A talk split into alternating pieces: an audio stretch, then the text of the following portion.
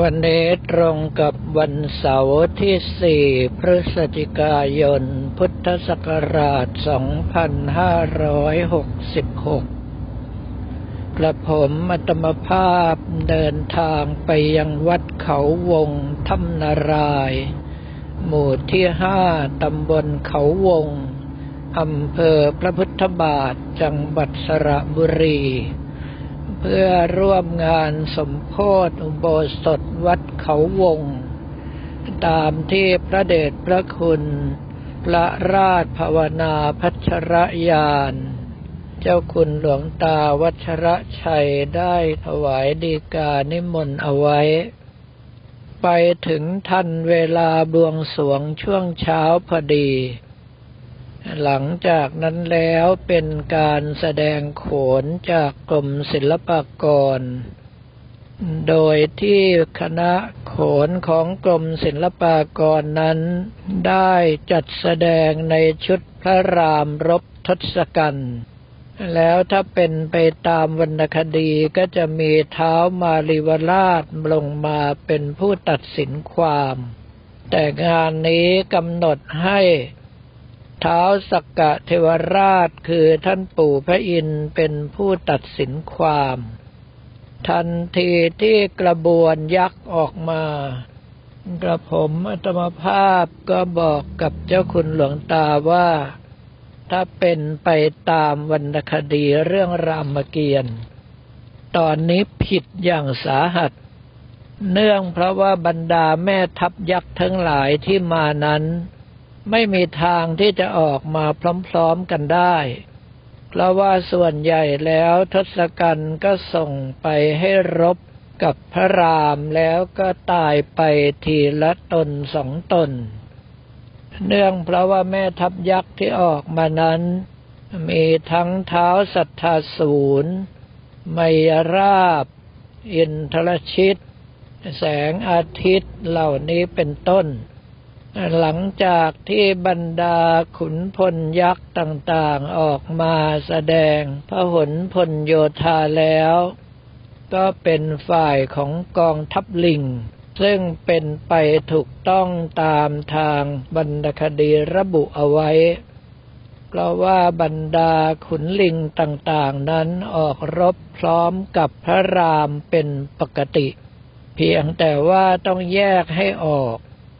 เนื่องจากว่าบรรดาลิงสิบแปดมงกุฎนั้น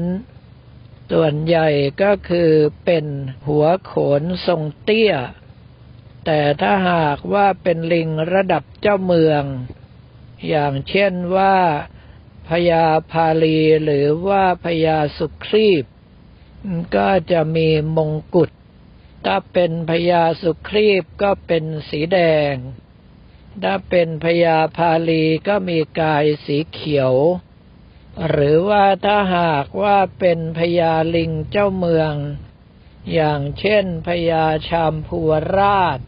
ก็จะเป็นมงกุฎหางไหล หรือว่าถ้าเป็นพญาชมพูพาน ส่วนลิงอื่นๆนั้นจะมีที่ดูง่ายอยู่ก็คือ ถ้าเป็นองคตก็จะเป็นลิงหน้าแพะ จะมีส่วนใบหน้าที่ยื่นออกมามากกว่าลิงปกติหน่อยหนึ่ง เหล่านี้เป็นต้น จึงต้องกลายเป็นผู้บรรยายขยายความให้กับท่านเจ้าคุณหลวงตา ว่าตัวไหนเป็นตัวไหน แล้วขณะเดียวกันเมื่อกองทัพทั้งสองยกกันมาปะทะกัน ก็จะเห็นว่าเป็นไปตามวรรณคดี คือบรรดาแม่ทัพยักษ์ต่างๆ ที่ได้ตายลงไปตามลำดับนั้นไม่ได้ออกมาด้วย หากแต่ว่าเป็นทศกัณฐ์กับคนยักษ์เท่านั้น แล้วก็มีเรื่องให้เฮฮากัน เนื่องเพราะว่าผู้ขับเสภานั้น กล่าวถึงว่าทั้งสองกองทัพล้วนแล้วแต่มาจากกรมศิลปากรด้วยกันจะมาห้ำหั่นฆ่าฟันกันทำไม ในเมื่อมาถึงวัดเขาวงแห่งนี้แล้วก็มาทำบุญกับหลวงตาดีกว่า แล้วแถมทศกัณฐ์ก็ยังบอกว่าไม่ได้พกสเสบียงมา ดังนั้นจึงขออาหารจากเจ้าคุณหลวงตาหนึ่งมือ้อ แถมขอวัตถุมงคลอีกต่างหากทำให้กลายเป็นที่เฮฮาสนุกสนานกันโดยทั่วหน้า แต่ว่าในเรื่องของวรรณคดีไทยนั้นจะต้องกล่าวกันเอาไว้ให้ชัดเจนว่า ถ้าท่านทั้งหลายไม่ได้ศึกษาให้ละเอียด บางทีเราก็อาจจะไม่เข้าใจ เนื่องเพราะว่าเรื่องของโขนนั้น ต้องบอกว่าเป็นเรื่องของศิลปะชั้นสูง ซึ่งคนทั่วๆไปโอกาสที่จะได้ดูนั้นน้อยมาก โดยเฉพาะระดับโขนศิลปากร ซึ่งครูบาอาจารย์แต่ละรูปแต่ละท่านที่ออกมานั้น ก็ล้วนแล้วแต่เป็นสุดยอดนักการแสดงอยู่ในตัว นอกจากจะต้องแสดงเองแล้วยังต้องถ่ายทอดความรู้ให้กับคนรุ่นหลังๆต่อไปด้วย โดยเฉพาะบรรดาพยาวานอนสิบแปดมงกุฎ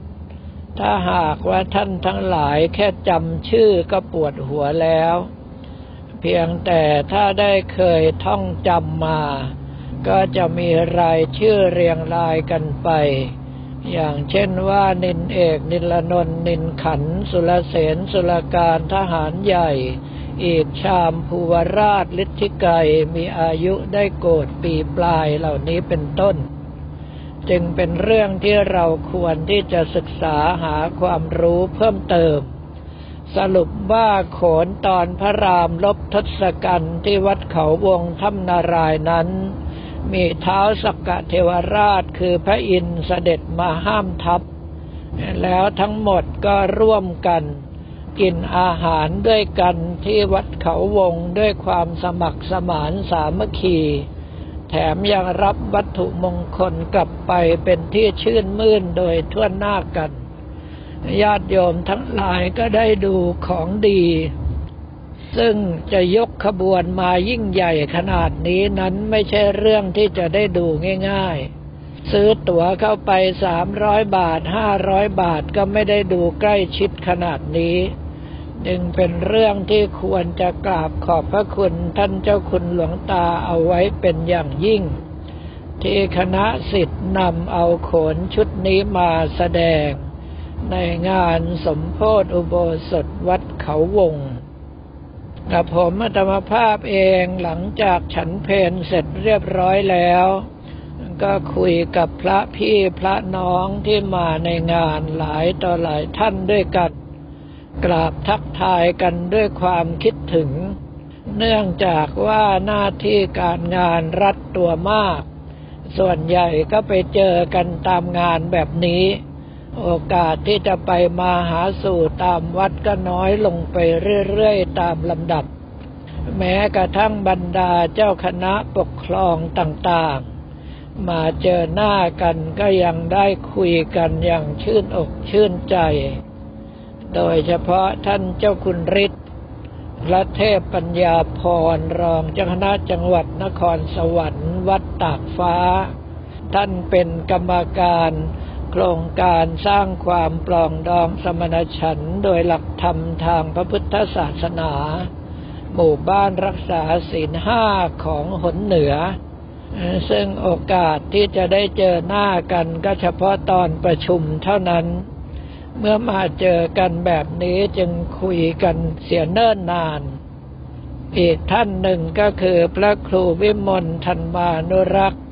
เจ้าคณะอำเภอวิหารแดงเจ้าอาวาสวัดเจริญธรรม จังหวัดสระบุรี นี่ก็เป็นกรรมการโครงการหมู่บ้านศีลห้าหนกลางมาด้วยกัน เมื่อถึงเวลาเข้าไปสู่อุโบสถ ทำพิธีกรรมต่างๆ เสร็จเรียบร้อยนะครับผมอัตมภาพสวดมาติกา พิจารณาพระไตรบังสุกุลพระราชทานแล้ว ก็ขอตัวเดินทางกลับเลย พอพ้นวัดเขาวงออกมา ก็เจอฝนกระหน่ำลงมาอย่างหนัก ยังคิดอยู่ว่า พระเถระอีกสองชุดที่จะต้องเข้าไปพิจารณาผ้าภายในอุโบสถนั้น ตอนเดินเข้าเดินออกจะทำอย่างไร แต่เมื่อพ้นออกมาได้ไม่ไกล ยังไม่ทันจะถึงเขตอำเภอดอนพุธฝนด้านนี้ก็หยุดสนิทเรียบร้อยแล้ว ก็เป็นที่สบายใจได้ว่าทางด้านวัดเขาวงฝนก็น่าจะหยุดลงเช่นกัน ความจริงวันนี้กับผมอัตมภาพนั้นคงจะขอรับทยธรรมแล้วกลับเลย เนื่องเพราะว่าไม่ได้นำเอาพัดยศไปด้วย คราวนี้ด้วยความอนุเคราะห์ของพระครูประหลัดเอส พระครูประหลัดนิพพานโชติธรรมโม เลขานุการของท่านเจ้าคุณหลวงตาวัชระชัย อุตสาห์ติดต่อพักพวกเพื่อนฝูงในจังหวัดสระบุรี ให้หาพัดมาให้ ซึ่งกับผมมัตมภาพก็คิดว่าไม่น่าจะมี เนื่องเพราะว่าพัดวิปัสนาธุระ หรือที่เรียกกันง่าย ๆ ว่าพัดขาวนั้นค่อนข้างจะมีน้อย อย่างจังหวัดกาญจนบุรีก็มีของกระผมอัตมภาพเล่มเดียว แล้วยังเป็นเทียบผู้ช่วยเจ้าวาดพระอารามหลวงชั้นเอกเสียด้วย แต่ปรากฏว่าพระครูประหลัดเอสสามารถหามาได้ ต้องบอกว่าประสิทธิภาพในการทำงานสูงจริง ๆ จึงทำให้สามารถที่จะอยู่ร่วมงานได้ตั้งแต่ต้นจนจบ แล้วก็ขอลาพระพี่พระน้องทั้งหลายกลับเสียก่อน โดยที่หลายท่านก็เดินทางมาไกลกว่ากระผมอัตมภาพอีก แต่เนื่องจากว่าเป็นหลวงปู่หลวงตา ไม่มีพัดยศประจำตำแหน่งบ้าง ไม่ได้เอาพัดยศมาแล้วหาทดแทนไม่ได้บ้าง กลายเป็นต้องรออยู่ในชุดสุดท้าย กับผมมัตมภาพแซงหน้ารุ่นพี่รุ่นพ่อไป แล้วก็เดินทางกลับ แต่เนื่องจากว่ากว่าจะถึงที่พักก็นานหลายชั่วโมง จึงจำเป็นอย่างยิ่งที่จะต้องบันทึกเสียงธรรมจากวัดท่าขนุน ในระหว่างเดินทางนี้ก่อน